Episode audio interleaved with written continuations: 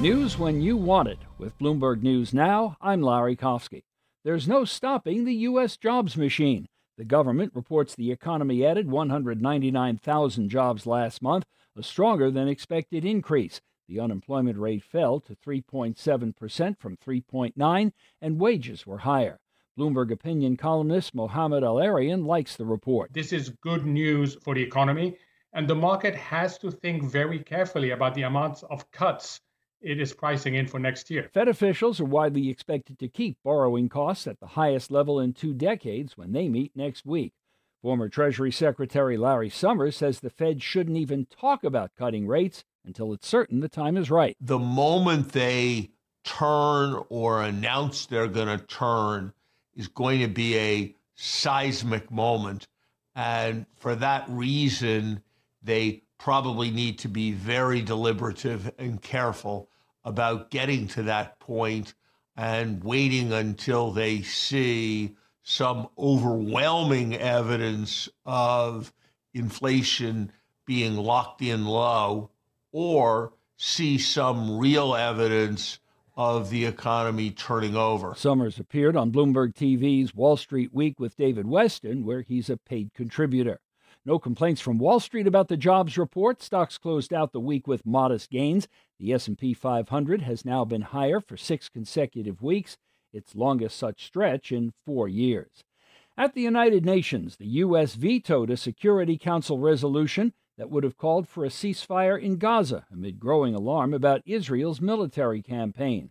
The U.S. was the only nation on the 15-member council to vote against the resolution. Deputy U.S. Ambassador Robert Wood. We do not support calls for an immediate ceasefire. This would only plant the seeds for the next war, because Hamas has no desire to see a durable peace. 13 nations voted in favor of the resolution. The U.K. abstained. In the meantime, Israel pressed on with its offensive throughout Gaza as Hamas targeted Israel with rockets. Israeli troops pushed deeper into the southern city of Khan Yunis, the hometown of Hamas leader in Gaza, Yaya Sinwar. A Michigan teenager has been sentenced to life in prison for killing 4 students, wounding more, and terrorizing Michigan's Oxford High School in 2021. Judge Kwame Rowe rejected pleas for a shorter sentence and ensured that 17-year-old Ethan Crumbley will not get an opportunity for parole. The terror that he caused in the state of Michigan and in Oxford is a true act of terrorism. Crumbley told the court, any sentence that they ask for, I ask that you do impose it on me, because I want them to be happy and I want them to feel secure and safe, and I do not want them to worry another day. I really am sorry. Judge Rowe's decision followed anguished remarks by families of the deceased and survivors who spoke about how the tragedy has affected them. In Washington, a federal appeals court upheld a judge's decision restricting Donald Trump's ability to publicly attack key figures in the election obstruction case against him, but the court narrowed the order, freeing the former president to comment about Justice Department Special Counsel John Jack Smith. Layoff notices may soon be going out at 2 Jeep factories in the U.S. Parent company Stellantis says it may cut about 3,500 jobs. It says stricter emission standards in several states may slow sales of gas-powered vehicles. Not good enough. Flight attendants at Southwest Airlines have voted down a tentative contract by a nearly 2-to-1 margin. The contract would have provided an immediate 20% pay raise and 3% annual increases through 2028. Starbucks is reaching out to the union representing workers at hundreds of its cafes, looking to end a standoff over contract talks.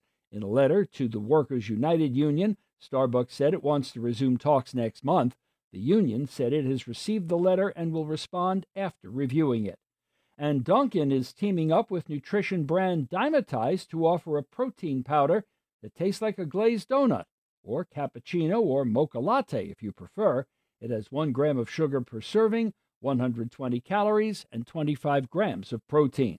And that's news when you want it. With Bloomberg News Now, I'm Larry Kofsky. This is Bloomberg. Collaborate for a greener future at the Bloomberg Green Festival, a groundbreaking celebration of the thinkers, doers, and innovators leading the way. From design and culture to technology, science, and entertainment. Hear from inspirational speakers and immerse yourself in climate solutions, July 10th through 13th in Seattle.